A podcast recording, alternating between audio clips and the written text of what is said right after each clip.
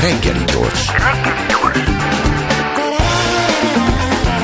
A Klubrádió reggeli információs műsora. Reggeli személy. Annak idején egy jogvégzett barátaimat is csodáltam, mert hogy így valami döbbenetes magolni való mennyiség van benne. De a nemzetközi jogászokat, azokat kifejezetten csodálom, mert hogy hát nem is tudom, hogy amikor reg, reggel fölkelnek, akkor még ugyanaz érvényes, amikor este lefeküdtek, ott azért egy nagyon-nagyon erősen mozgó, nagyon összetett rendszer. Rendszert kell tulajdonképpen folyamatosan szkennelniük. Azért ez egy elég durva, durva, durva meló.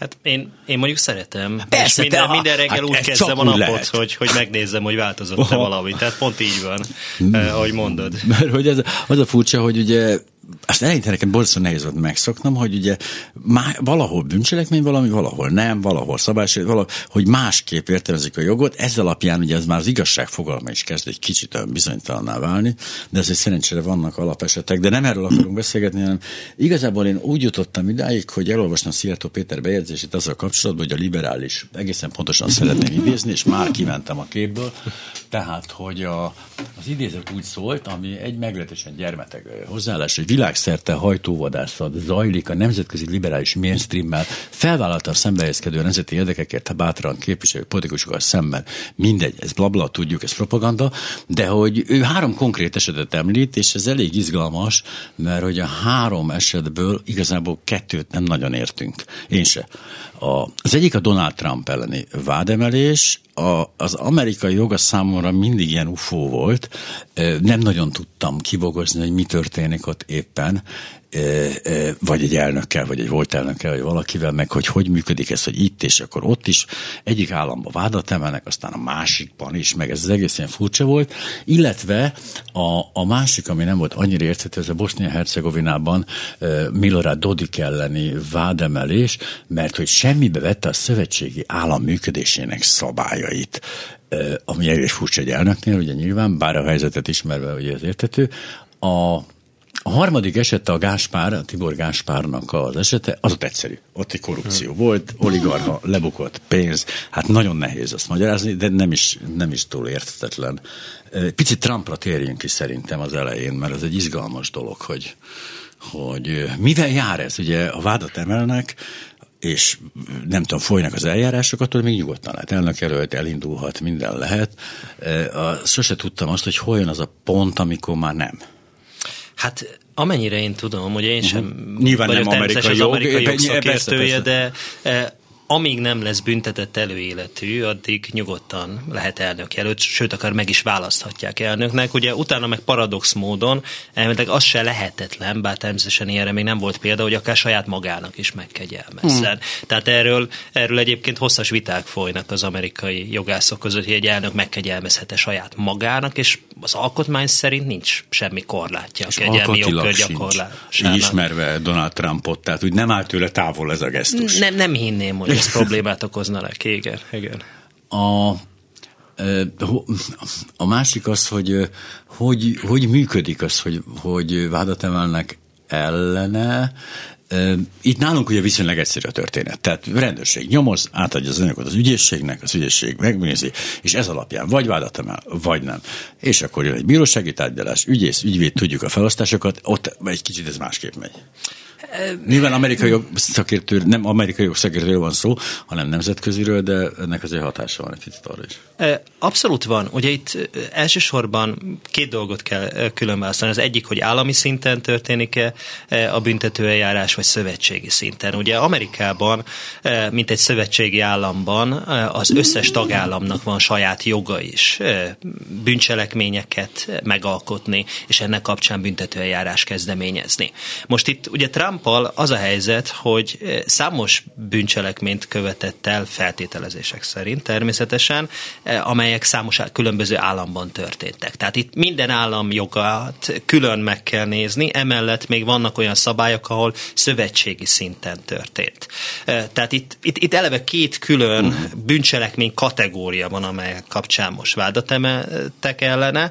Ugye az első egy kicsit korábbi volt, amikor több tonna szigorúan titkos titkos államtitkot hazavitt a, a, a saját kis floridai házába, és ott tárolta őket, anélkül, hogy erre joga lett volna, és mindenkinek, aki arra járt, mutogatta őket, ami hát egy egészen döbbenetesen furcsa dolog. Ez, ez az ostoba része egyébként az általa feltételezhetően elkövetett bünteteknek.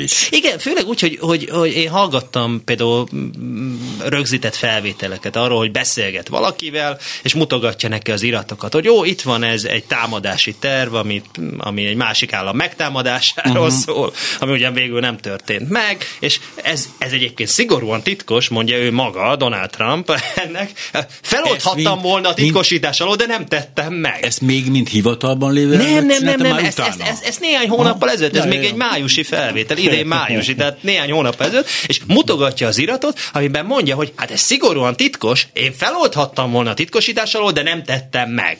Tehát ő maga is tudja, hogy ez, ez teljesen abszurd, és mégis valamiért úgy gondolta, hogy ezt neki, mint volt elnöknek meg szabad tennie, és ez, ez, ez tényleg döbbenetes, és, és tényleg szigorúan titkos iratokat tárolt a fürdőszobájában, amikor erre rájöttek, és felszólították, hogy adja vissza, akkor egy részét visszaadta, más részét eldugta, és nem akarta mm-hmm. visszaadni. Tehát igazából e, E, ez a teljesen ostoba és felesleges része az ellene folyó büntetőjárásoknak, amit ő maga, saját maga bármikor elkerülhetett volna. Tehát még májusban is, vagy azelőtt még visszaadhatta volna az összes iratot, amikor felszólították volna rá, és akkor nem indul vádemelés. Mert ez teljesen az értelmetlen volt, hisz tudta, hogy ez, ez a következménye, nem igen, más. Igen, igen, valamiért ez nyilván a személyiségéből igen. fakad, de mint egy ilyen dúcás kisgyerek, hogy ez az ő játéka, igen. ezt ő megtartja, és ezt nem adja vissza, és kész. És megpróbálta eltitkolni, átvitette uh-huh. más épületekbe, hogy az FBI kiérkező emberei ne találják meg, és tényleg ez, ez egy olyan szinten abszurd dolog,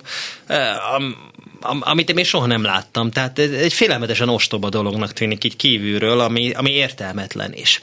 Viszont amiben legutóbb emeltek ellene vádat, tehát egy két héttel ezelőtt körülbelül, az már egy nagyon komoly dolog. Bár mert... ugyan abszurd egyébként az a vicc benne, mert az, amit műveltek, hogy kétségbe vonják a választás eredményeit, az ilyen megint csak egy ilyen hát kontraproduktív hülyeség Abszurd volt. dolog, de ugyanakkor ez egy pucskísérlet volt Nyilván.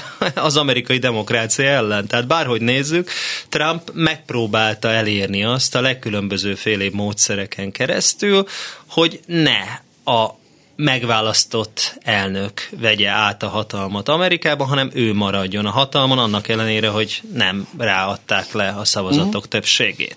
Megpróbálta azok több olyan államban, ahol, ahol uh, ugye Bidenre szavaztak, például Georgiában többségben, megakadályozni azt, hogy elismerjék ezeket a szavazatokat. Ugye volt, ki, kitervelt ő és a köre olyan stratégiákat, hogy majd uh, uh, áll elektorokat fognak küldeni Washingtonba, akik szintén majd álszavazatokat adnak le, uh-huh. és erre való hivatkozással majd a, a georgiai valódi elektoroknak a szavazatait nem kell figyelembe uh-huh. venni. Tehát ha az ember olvassa a vádiratot, amit kb. két héttel ezelőtt hoztak nyilvánosságra, hát egészen döbbenetes dolgok vannak. E, ami viszont számomra egy hihetetlenül pozitív dolog, és igen, így Magyarországról nézve nehéz elképzelni, az az, hogy a, azt látni, hogy az állami intézményrendszerben folyamatosan ellene szegültek Trumpnak. Tehát uh-huh. hiába volt ő az elnök, azt mondják neki az igazságügyminisztériumban, hogy mi ebben nem veszünk részt. Azt mondja neki az alelnök, hogy nem. Hát az én feladatom az, hogy a, a, szabályos választás után Igen. az elektorok által leadott szavazatokat hitelesítsem, és kihirdessem, hogy ki nyerte meg a választást, és a többi, és a többi. E, ez, ez, ez azért egy izgalmas dolog. És már ezt amikor hivatalban volt, tehát hogy az alatt, azokat az évek alatt is ugyanezt történt, tehát néha azt mondták neki, ilyen függetlenek tudtak maradni az intézmények érdekes módon. Innen nézve tényleg különös az, hogy, hogy ez így meg, megoldható. Igen, hogy, igen, és uh, főleg az, hogy... leváltott ezt... ilyen nyomozásvezetőket, leváltott tizéket, tehát hogy akinek nem tetszett, azokat leváltotta. Leváltott egyes embereket, de amikor, amikor egy olyan hát tulajdonképpen egy pucskísérletet akart mm, végrehajtani, ja. amihez az igazságügyminisztérium teljes intézmény rendszerének az együttműködése kellett volna, akkor az igazságügyminisztérium szenior tisztségviselői egyöntetően azt mondták, hogy ők lemondanak, tömegesen lemondanak, hogyha ezt megpróbálja. És ez elég volt ahhoz egyébként, hogy alapvetően megakadályozza ezt a kísérletet, vagy legalábbis ennek egy uh-huh. jelentős részét. Ami egy, egy szerintem egy, az amerikai demokrácia számára egy hihetetlenül pozitív jel. Mert azért számos államban bizony, hogyha azt mondja a, a kormányfő, eh, és államfő ugye ebben az esetben egyszerre, hogy hát ő gyakorlatilag akar valamit az igazságügyminisztériumban, akkor az igazságügyminisztérium más államokban, vagy más államok egy jelentős uh-huh. részében bizony együttműködne, hiszen a végrehajtó hatalomtól ezt az utasítást kapta. Igen, nem, a morális mérlegelés, az vagy hát a, vagy bármiféle más mérlegelés, ez nem szokott jelentős lenni ezekben az intézményekben. Kicsit nagyon furcsa volt, mert az unokacsém New Jersey-ben él egészen kora gyerekkora óta, és hogy, hogy mindig a haverjai, mivel tudták magyar, így, meg ő is engem cseszegetett, hogy tudtuk Orbán mit megválasztani, és majd amikor Donald Trump az elnök azt mondta, hogy most már oké, tehát akkor ezt most befejeztük, most már tudom, és mondtam, hogy nem tudod. Mondtam, hogy ha majd a Central Parkot adod ugye az unokaöcsének, és bevetik gyapottal, és azt fognak termeszteni a saját zsebre, akkor nagyjából lehet képzelni, mert Donald Trump pontosan, hogy felakadt az intézményrendszeren, ugye, ami nálunk nálunk ugye nem létezett gyakorlatilag, illetve Kunce Gábor szó szavai szerint, hát ja, nem gondoltunk arra, hogy ezt ilyen támadás érheti, tehát ebből a szempontból nem erősítettük meg. De hogy gyakorlatilag hát nem, nem létezőnek tekinthető. Ott meg hihetetlenül stabil volt. Igen, meg a másik az, hogy, hogy, hogy van egy étosz, van, van, van egy olyan elképzelés, hogy az Egyesült Államok ugye a demokrácia egyik őshazája, és akkor éppen ezért bizonyos dolgok azok szentek. Tehát ugye mindenki szokott hallani erről, hogy Amerikában ilyen mekkora uh, áhítat övezi mondjuk a szólásszabadságot, vagy akár a fegyvertartás jogát, amit mi abszurdnak veszünk, de ugye azt a koncepciót, hogy szabad és független választások vannak, nagyon komolyan veszik. Tehát Nyilván borzalmas dolgokat csinálnak egyébként Amerikában is. Tehát az úgynevezett gerrymandering, amikor átszabják a választókörzeteket egészen döbbenetes módon, az Amerikában évszázadok óta elterjedt. De az, hogy leadnak szavazatokat, és azokat megszámolják, az egy alap dolog. És onnantól kezdve már tényleg csak icipici dolgokon lehet vitatkozni, mint például annók a 2000-es választásokon, hogy most a az ilyen ósdi szavazógépen, amikor így át kell szúrni igen, vele, igen. és akkor nem szúrják tökéletesen, azt most vajon beszámoljuk, vagy sem. Persze, ezek, ezek tényleg olyan dolgok, amin lehet vitatkozni. De azt, hogy egyértelműen leadott szavazatot, azt rögzítsünk-e, vagy sem, és ennek alapján valakire több szavazatot adtak le, azt kihozzuk egy győztesnek, vagy sem, az nem kérdés. És olyannyira nem kérdés, hogy, hogy Trump azt hitte nyilvánvalóan, hogy vannak hát alapvetően azért konzervatív államok, mint Georgia, ahol ő most ugyan veszített, de hát azért a teljes állami intézményrendszer az, az nyilvánvalóan republikánus, és akkor ő most azt mondja, hogy jó, hát akkor mm. ezeket az elektori szavazókat majd ne, ne vegyük figyelembe, vagy küld nekik hivatal, ugye az egyik terv például az volt, hogy majd az igazságügyminisztérium küld egy hivatalos levelet, például a Georgiai államban, amiben azt mondják, hogy hát lehet, hogy voltak választási csalások, van ilyen gyanú, ezért inkább ne vegyék figyelembe a szavazatokat. Mm. És először is ugye az igazságügyminisztérium is azt mondta, hogy ő ebben nem vesz részt, másrésztről meg a georgiai állami intézményrendszer is azt mondta, hogy ő De... ilyenben nem vesz részt. Ebben az a nagyon furcsa, miközben azért kezdem a hallgatókkal, hogy Hoffman Tamás nemzetközi jogásszal beszélgetünk, hogy ebben az a furcsa, hogy Donald Trump is ennek a rendszernek a terméke. Tehát, hogy ő ebben élt, ebben ült fel, ezzel szembesült, az a kísérlet, hogy ő azt hitte, hogy ezt, ezt meg, megoldjuk okosba, vagy nem tudom, hogy hogy gondolta, elég abszurd, hisz ugye innen kívülről nézve esetleg lehetnek ilyen elképzeléseink, hogy én oda megyek, és majd azt mondom, hogy jó van, akkor okosba ezt. De hát aki ebbe, ebbe szocializálódott, és ebben őt fel, ott elég furcsa, hogy megkísérelte, vagy azt hitte, hogy ezt felülírja azért a pénz. E, én, én, én, inkább e, e, ez utóbbi hmm. út, útról indulnék el. Tehát az igazság, hogy, hogy Donald Trump nem az amerikai politikából érkezik. Nem. Donald Trump az amerikai üzleti világból érkezik. És az amerikai üzleti világban tényleg azért a, a, a csalás, hazudozás, a, ugye a magyar kifejezés az okosságok, azok teljesen hétköznapi dolgok, és hát az amerikai üzleti életben, hát most próbálok enyhén fogalmazni, vagy visszafogottan fogalmazni, de hát azért lehet olyan dolgokat csinálni, amik bizony első és második ránézésre is bűncselekménynek tűnnek, de ha sikerül utólag megbeszélni a hatóságokkal, akkor legfeljebb valamennyi bírsággal meg lehet úszni az egészet. Tehát ott is jobb bocsánatot kérni, mint engedélyt. Ö, igen, és tényleg az üzleti világra itt nekem az abszolút kívülálló szemszögéből tényleg úgy tűnik, mintha ilyen teljesen más szabályok vonatkoznának, ahol tényleg hát azért bármit meg lehet úszni. Tehát azért mondjuk Elon Musk is úgy lett a világ elméletileg leggazdagabb embere, hogy tíz éve mondja azt, hogy jövőre megjön a teljes robotpilóta, 2020-ra megjósolja, hogy robottaxikkal fog mindenki közlekedni, és majd akinek Teslája van, annak havi 30 ezer dolláros bevétele lesz önmagában attól, hogy Teslája van. Tehát elképesztő hazugságokat lehet tenni nyilvánosan, amiből ő pénzt keres, és mégsem mondják azt, hogy hát ez csalás. Én, én őszintén szóval ezt nem értem, hogy ez de hogy ez történt. De ez a... nem? De ez szerintem több, mint reklám. Én azt látom, hogy az amerikai üzleti életben ez már az én teljesen mm, tényleg kívülálló és megalapozatlan véleményem. Sajnos én még hogy, a magyar üzleti életben se vagyok hogy, benne, igen. Igen, de Európa, Európában nem látom azt, hogy lehetne nyilvánosan úgy hazudozni, hogy abból anyagi előnyünk származna, oh. akár rövid, vagy akár kicsit hosszabb távon, anélkül, hogy annak bármi következménye Hát kivéve, ha az ember kormányon van, igen. Ö, ja. De mert, hogy azért, azért lássuk be, azért van erre példa, hogy valaki úgy hazudozik, hogy abból anyagi persze, előnye de, van. De, de, de az, hogy folyamatosan, megállás uh-huh. nélkül, és ennek tényleg nincs semmilyen negatív következménye, azért a számomra egy rendkívül érdekes dolog, amit viszont az amerikai üzleti életben nagyon-nagyon-nagyon gyakran láttak. Tényleg ott azt láttam, hogy akkor csap le majd az igazságszolgáltatás, ha valami olyasmiről hazudok, aminek aztán tényleg semmi köze nincs. Még kicsit se a valósághoz.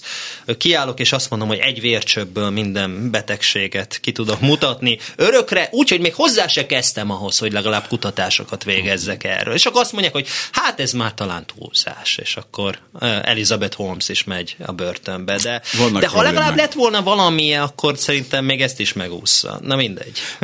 A nemzetközi jog egyébként ott kapcsolódik bele a történetbe, hogy ugye Donald Trump megválasztásánál fölmerült a gyanú, hogy a, a, a Kreml ö, trolljai ugye nagyon erősen aládolgoztak ennek a dolognak, a, erre alkalmas közösségi oldalakon ö, egészen hihetetlen erők mozdultak meg. És ez egy barom érdekes kérdés, mert hogy, hogy igen, ez ugye, ahogy annak idején annak a 18 éves lánynak mondták, hogy nyugi, ezek a fotók csak az olasz internetre fognak fölkerülni. tehát ez így, tehát hogy ez nem így van.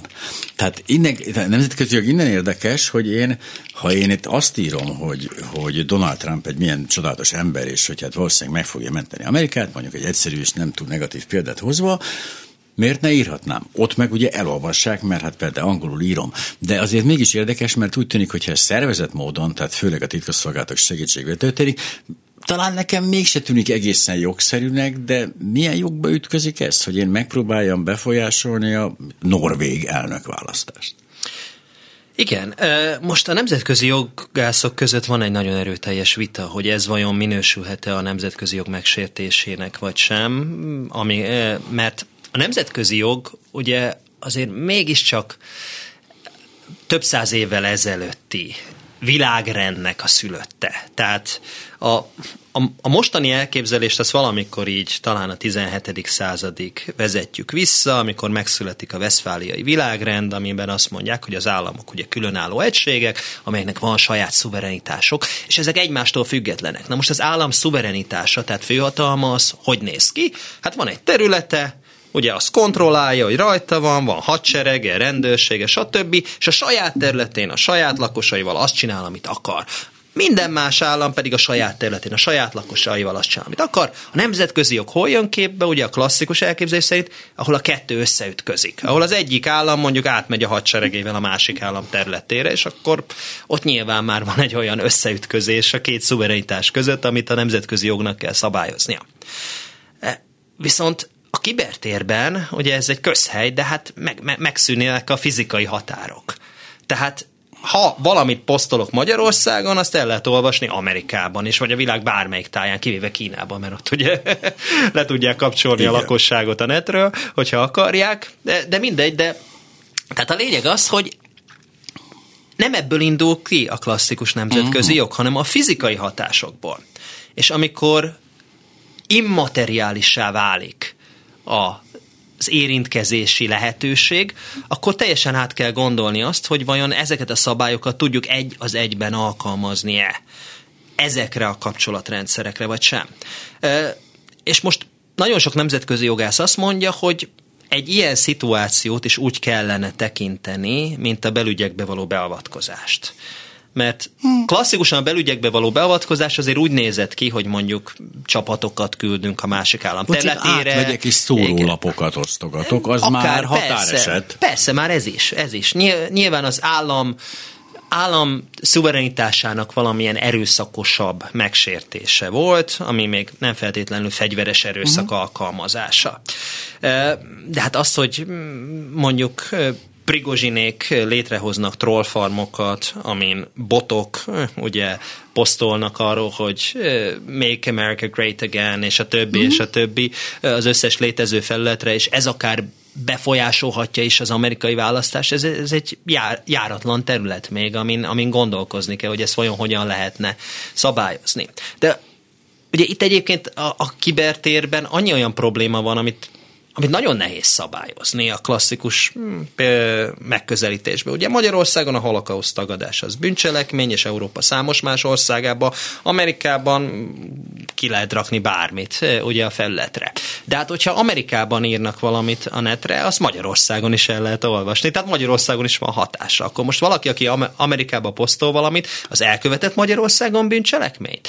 Ugye itt akkor el lehet gondolkodni, ja. hogy végül is igen, hiszen hiszen Magyarországon is van hatása ennek a bűncselekménynek.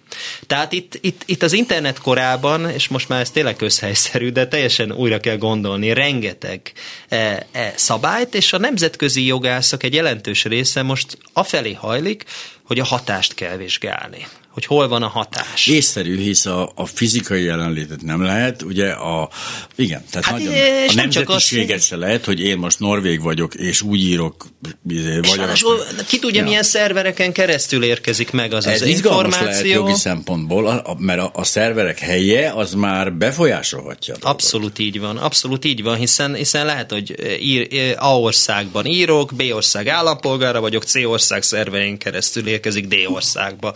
És akkor meg meg kell nézni, hogy ó, hát akkor most melyik országnak van joghatósága mm. ebben a kérdésben. Ez, ez, ez borzasztó. Tehát ez, ez fel lehet oldani úgy, hogy tényleg azt mondom, hogy ó, hát eljárhasson egy ilyen ügyben a nemzetiség szerinti állam, és még az az állam, amelynek a területén ugye hatást kelt. De a logikus az lenne, hogyha nem egy ilyen, ilyen megoldás lenne, hanem létrejönne egy nemzetek fölötti jog.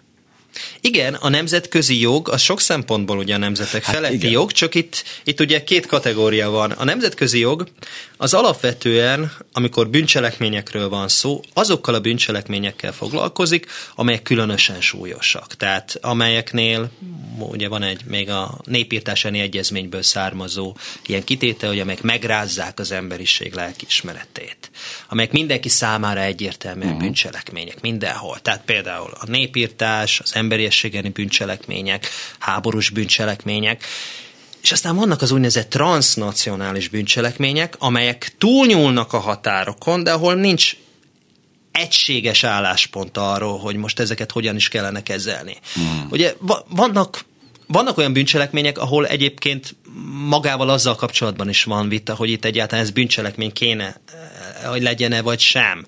Tehát így Ilyen például a kábítószer. Ugye számos országban bizonyos típusú kábítószerek fogyasztása az tökéletesen jogszerű, más országokban nem. De akkor most innentől kezdve önmagában már emiatt lehetetlen egy egységes álláspontra jutni.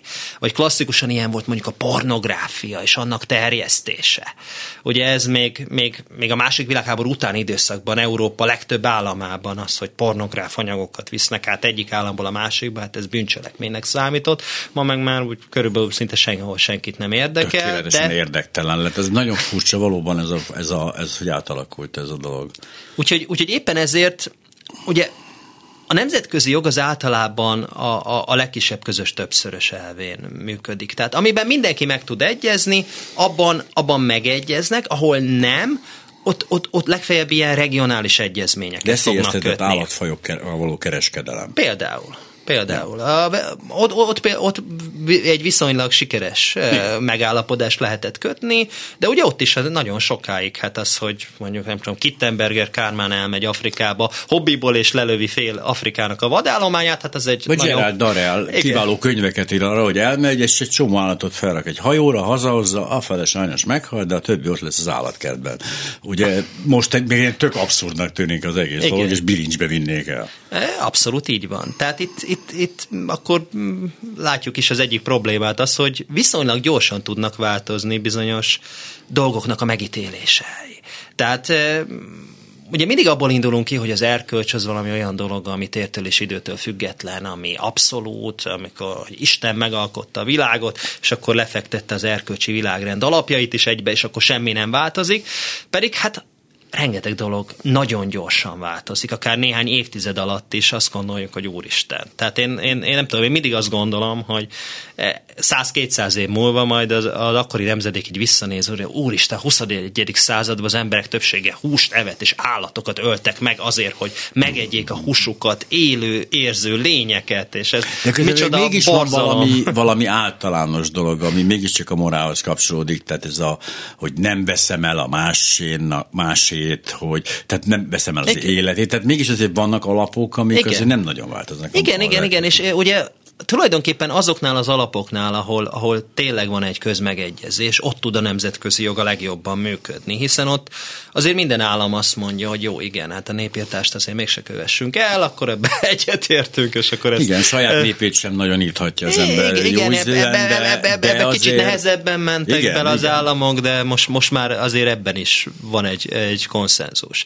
De amikor arról van szó, hogy valami mást, hogy például, nem tudom, kössünk-e egy olyan kiberbiztonsági egyezményt kiberbűnözéssel kapcsolatban, ami mondjuk a szólásszabadságra is kiterjed, akkor rögtön az amerikák azt mondják, ho, ho, ho, ho hát azért ne, ne, ne, ne, nehogy már ne lehessen náci jelképeket posztolni, hát ezért ez már az, az sérteni a szólásszabadságot. Hát. Egyébként valóban sérteni a, a szólásszabadság, ugye ez mindig nagyon érdekes, Igen. hogy mely, melyik az erősebb dolog. Én egyébként alapvetően annak idején, amikor ez a vita Magyarországon lezajlott, én azt mondtam, hogy a szimbólumok tiltásnak a világon semmi értelme hmm. nincsen, mert akkor fogaskereket fognak felrakni, és nem tudom micsodát. Abszolút. Igen. Ha meg horogkeresztet hordhatnak, akkor én legalább látom, ja, ők a nácik.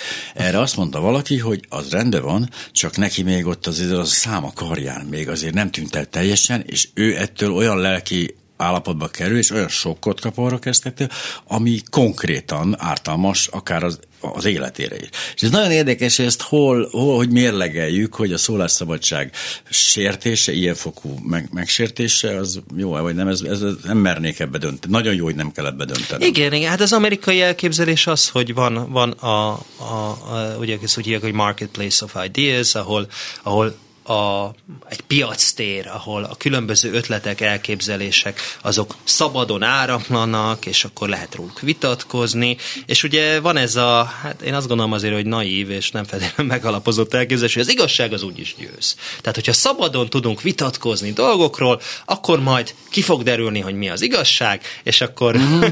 és igazából azért nem szabad semmit elfolytani, mert hogyha nem beszélünk róla szabadon, akkor azt gondolják az emberek róla, hogy igaz, ha viszont szabadon beszélünk, akkor ki fog derülni, hogy nem igaz. Na most az a baj szerintem, hogy az elmúlt években kiderült, hogy ez nincs így. És az interneten keresztül, és főleg a, a szociális, a közösségi média által kialakított buborékokon keresztül akadálytalanul terjednek a legelképesztőbb hazugságok is, és sokkal nagyobb platformot kapnak, és nem igaz, hogy meg lehet őket száfolni, mert az emberi elme nem így működik. Az emberi elme az nem teljesen racionális módon dönt, és hogyha már elköteleztük magunkat egy vélemény mellett, akkor hihetetlenül nehéz minket meggyőzni. E, sőt, ugye ez, a, ez mindenki ismeri a kognitív diszonancia fogalmát, hogy e, ha megpróbálják nekem elmagyarázni, hogy valami nem igaz, amiről azt gondolom, hogy igaz, akkor az elmém még erőteljesebben megpróbál védekezni az igazság ellen, hogy és ne, még ne. inkább rögzítheti az álláspontomat. Ez egy picit ezért arra rímel, miközben ismét felhívem hallgatóink figyelmét, hogy nem mással, mint Hoffman Tamással beszélgetek nemzetközi jogászon, egy picit arra rímel, hogy a piac majd megoldja. Ugye én annak idején is már elég eh, vadállati liberális voltam, és valóban ez a dolog volt, ami egy kicsit mindig úgy bántotta a fülemet valahogy.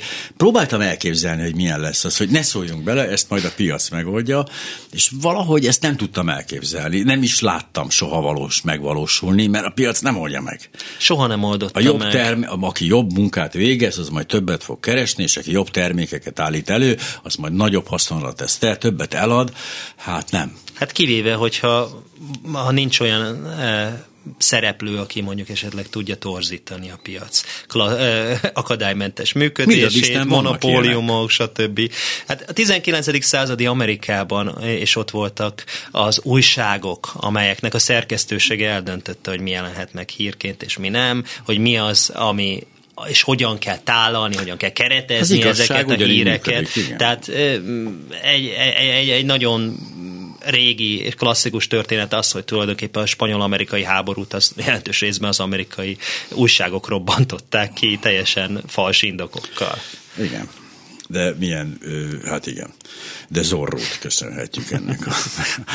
De hogy igen, tehát az igazság és ugyanez van, sajnos vannak olyan piasztorzító tényezők, amelyek miatt nem az igazság fog győzni, bár igazából nincs elég hosszú táv, hogy ezt kipróbáljuk két-három ezer évre tudunk ezt igazából. Az alatt nem sikerült, de meg ugye hát az igazság változik. Tehát ez az ijesztő történet ebben a dologban, hogy bizony azért módosul, és hát ha csak a kvantumfizikát nézzük, hát borzasztó nehéz lenne most kihirdetni az igazságot. Az ismereteink ugye nem elegendőek ehhez, egy csomó dolog van. Hát a valóság az komplex. Tehát több minden is lehet igaz egyszerre különböző nézőpontokból. Nyilván sokan a szívükhöz kapnak egy ilyen kijelentéstől, hogy miért relativizálok ennyire, de nyilvánvalóan bizonyos dolgokat objektíven meg tudunk állapítani, például, hogy nem tudom, hogy valaki meghalt mm, egy nap x órában, ezt meg tudjuk állapítani esetleg azt is meg tudjuk állapítani, hogy miben halt meg, de hogy mi vezetett a halálához, ott már lehet, hogy van 50 különböző tényező, ami hozzá vezetett, és, és a többi, és a többi, és ez nyilván csak egy, egy kiragadott példa, de a, a valóság az annyira komplex, hogy egymástól gyökeresen eltérő narratívák is nyugodtan létezhetnek egymás mellett, és lehet, hogy mindegyikben van igazság. Lehet, hogy egyik sem önmagában teljesen hazugság. Tehát én nekem mostanában rengeteg vitám van, például az interneten különböző emberekkel, akik az orosz-ukrán háború kapcsán eh, azt mondják, hogy de hát az orosz félnek is mennyi igazsága van, és a többi, és a többi, és a többi. Persze, ez mind lehetséges, csak itt az alapvető kérdés a jogász szempontjából mégis az, hogy mi a jogos, és mi a jogellenes. Más szempontból is, épp a Kreko Péterrel beszélgetünk erről, hogy egy csomó dolog van, ami egyrészt másrészt. Ugye ezt nem nagyon ismeri egyébként a, a politikai kommunikáció, ezt egyrészt másrészt, kivéve ott, ahol tényleg fekete-fehér helyzet van, hogy Igen. az egyik ország lerohant a másikat. Itt nincs egyrészt másrészt, itt valaki, egy agresszor lerohant egy független államot. Tehát ez pont nem az a helyzet, amikor egyrészt másrészt kell, de itt persze ez folyik nagyon érdekes módon. Nézzük meg azért az ukránok is, hogy, és, oké, okay, nézzük meg, meg majd persze, ha vége lesz ezek az egésznek, akkor igen, azt lehet mondani, hogy na jó, ez, ezért egészen ez a nyelvtörvény, azért így azért ne. De hogy ezt összekeverni a dolgokat, és azt mondani, akik éppen ezért bombáznak, hogy ja, és egyébként meg a nyelvtörvényed is nagyon vacak, az hát nem a legjobb. Igen, az a, az a probléma, hogy tényleg a, a valóságot tényleg csak a, a maga egészében tudjuk vagy, vagy kellene értelmezni. A jog nyilván leegyszerűsíti a valóságot. Tehát amikor én arról beszélek, hogy nemzetközi jogi szempontból mi jogos és mi nem jogos, ott nem veszek figyelembe rengeteg olyan tényezőt, ami nyilván történelmi szempontból például fontos. De az, az, az az igazság, hogy megint minden szempontot nem lehet figyelembe venni. A jognak a saját szempontrendszerét kell figyelembe venni. Hogyha valaki történelmi értékelést akar, akkor már egy egész más kitekintést kell e, e, csinálnia és megvalósítania. E, ugyanakkor viszont ha mindig minden szempontot figyelembe akarunk venni, akkor soha nem fogunk tudni állásfoglalást tenni semmilyen kérdésben. Mert megint egyszerűen a valóság az túl bonyolult, túl Igen, komplex. mondjuk a ruandai népírtás volt egy ilyen, ilyen példa, hogy egyrészt, egyrészt megtudtuk hirtelen, hogy léteznek hutuk és tuszik, tehát fog, fogalmas senkinek, másrészt azt, hogy ők már nagyon-nagyon régen nem szeretik egymást, és most ugye az egyik elkezdte kitele. Ja, a pillanatban igen, nem lehetett visszamenni, hogy de hogy, hogy is kezdődött ez az egész? Tehát mi, miért is volt az, hogy ezek a szemét tuszik, vagy szemét hutuk? Hát nem, ott azt a helyzetet kellett kezelni. Hogy... Igen, a jog, jog ezért csinálja azt például a büntetőjog, hogy azt mondja, hogy hát igen, ez a cselekmény, ez most bűncselekmény, vagy nem bűncselekmény. Jó, ha bűncselekmény, akkor megpróbáljuk a büntetés kiszabás során figyelembe venni az egyéb tényezőket. Tehát mondjuk te megölted a másikat, de mondjuk a másik azért a saját magatartásával közrehatott abban, hogy megtörténjen ez a bűncselekmény, és akkor azt mondjuk, hogy jó, hát akkor nem ugyanolyan büntetés kapsz, mint hogyha te csak úgy brutális módon minden ok nélkül megtámadtad volna a másikat, és Szitta megölted az volna, anyámat. és a többi, Ja, jó, és a akkor. többi. Nyilván ennél azért általában több kell, de Értem, igen, de valóban, de hát igen, valóban. De most csak persze sarkítva a dolgokat, tehát Igen. Ja.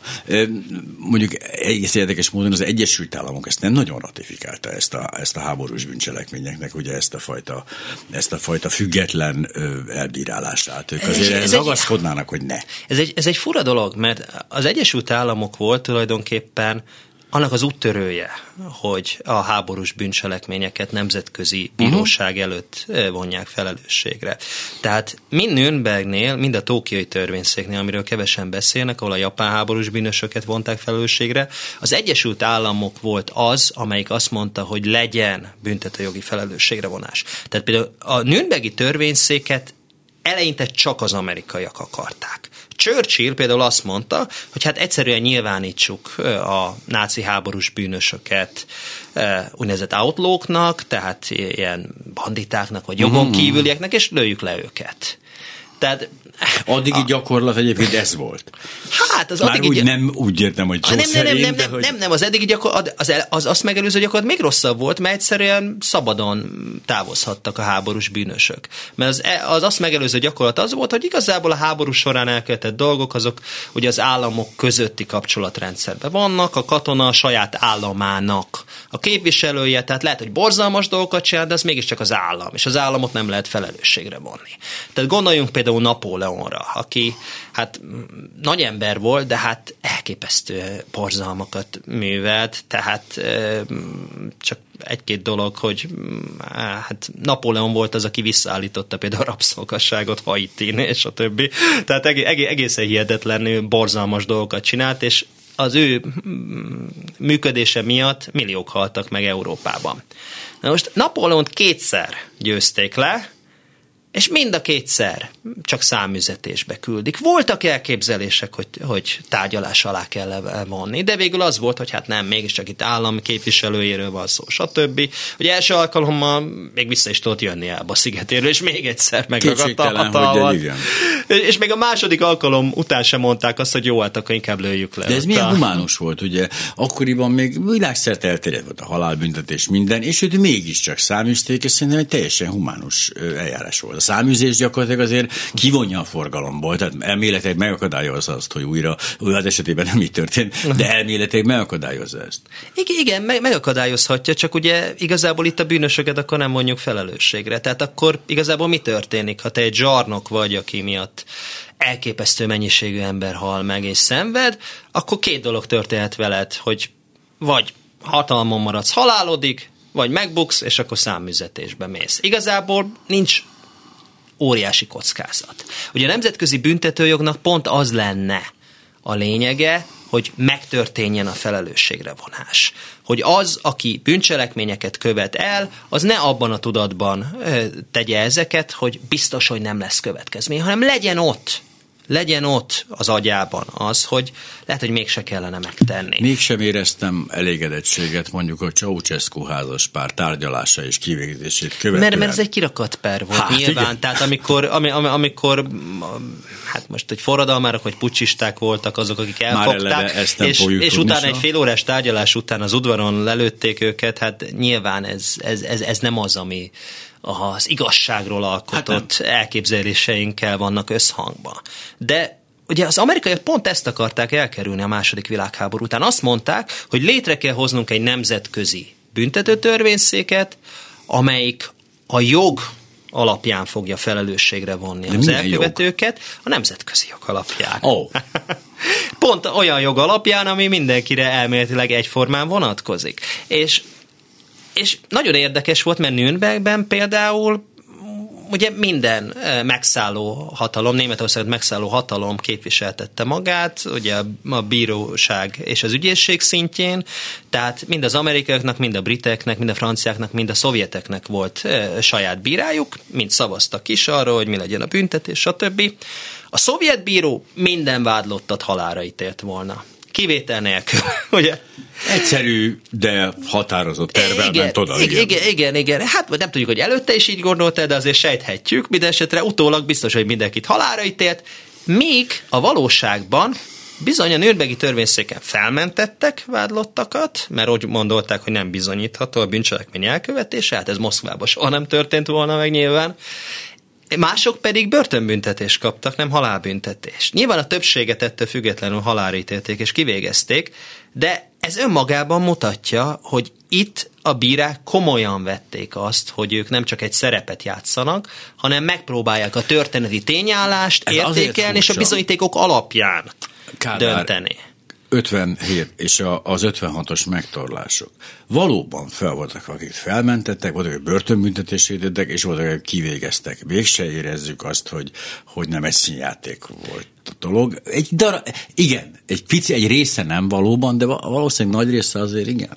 Én azt gondolom, hogy ugye a döntő különbség az, hogy a Nürnbergi törvényszéken és a, a Tokiai törvényszéken is kizárólag nagy halak voltak politikailag uh-huh. releváns aktorok, akik tényleg a vezető politikusok voltak, a vezető katonák, vagy adott esetben akár vezető gazdasági szakemberek.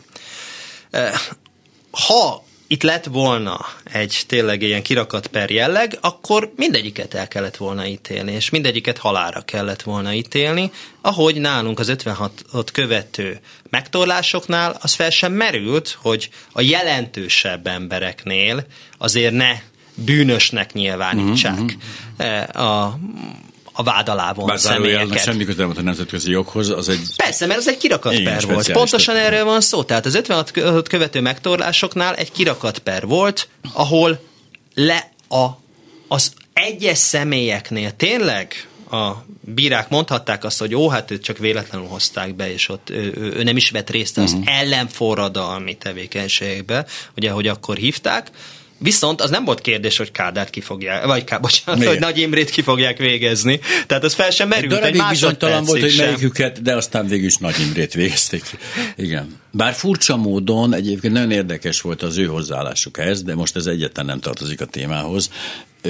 Meg, engem nagyon meglep, mindent elolvastam ezzel kapcsolatban, és az ő bizalmuk, vagy az ő reményük, vagy az ő beletölődésük, vagy nem is tudom, az egészen számomra egészen félelmet. Az, már eleve a jugoszláv követség kiválasztása, meg ez az egész számomra ijesztő, rendkívül ijesztő furcsa. De, de itt nem ez történt. A tokióiről tényleg nagyon keveset hallottunk.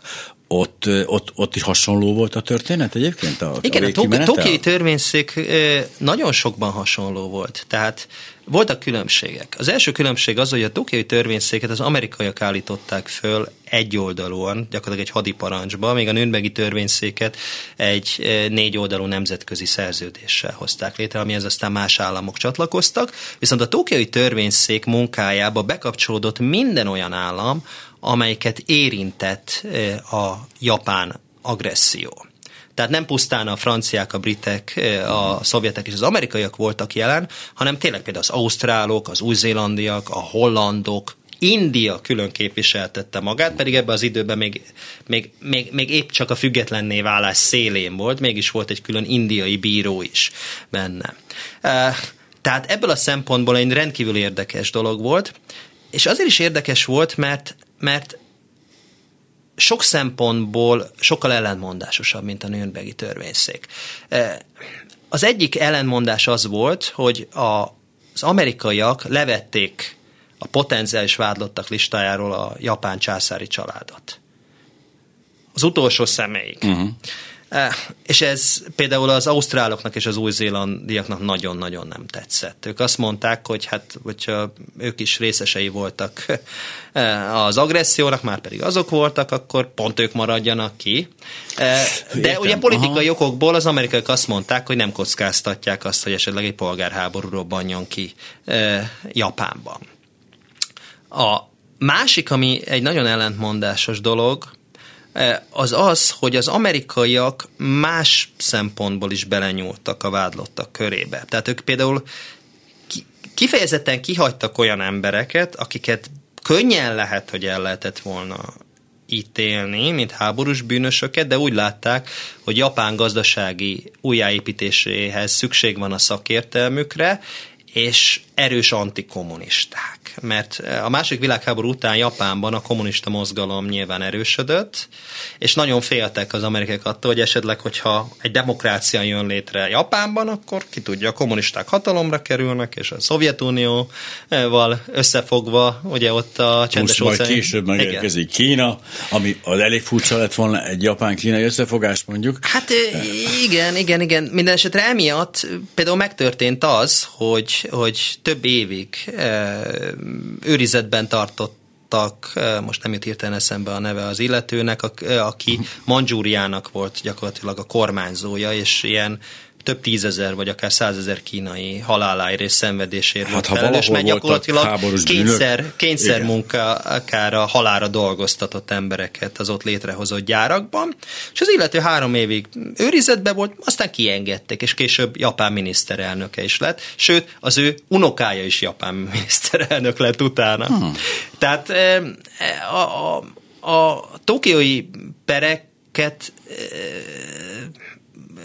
van, van ok, hogy miért felejtették el. De, de abból, magában az eljárások egyébként teljesen korrektek Már voltak. De, hogy ön, de egyébként taktikailag vagy stratégiailag ez a dolog bevált később, mert hogy valószínűleg a, a császári család ö, kihagyása azért erősen hozzájárult az, hogy elindult az 50-es évek, ez az őrült Amerika mánia. Tehát, hogy, a, hogy mindenki, minden japán nacionalista, japán megsemmisüléséről fantáziát, mert hogy amerikanizálódott az egész, és hogy, hogy azok után ledobtak rá két atombombát, és hogy azért minden hmm. szféren készítek, elkezd, mégis átfordult ez valahogy valamiféle rajongásba. Az nagyon-nagyon érdekes pszichológiai dolog volt ott abban az időben.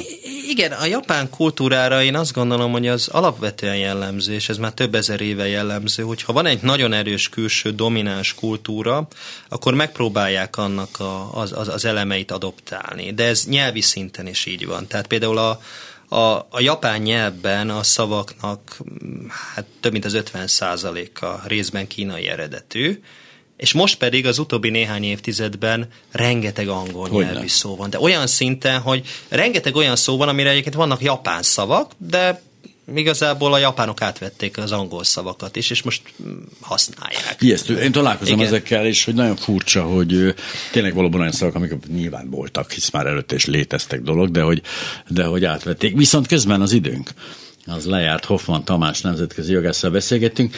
Igazából nem említettük Tibor Gáspárt és a többieket, de ez sokkal izgalmasabb volt, és egyébként meg önök utána nézhetnek, hisz ha jól emlékszem, a, tizen, a Telexen megjelent ezzel kapcsolatban egy viszonylag jó összefoglaló, hogy ki miért, mi, milyen ügyek miatt, hogy, hogy van a történetben, meg azt úgy kell hosszan bizonygatunk, hogy nem létezik az a liberális mainstream, ami a világban mindenhol üldözi a elkötelezett altrájtosokat, úgyhogy én nagyon szépen köszönöm, hogy itt volt.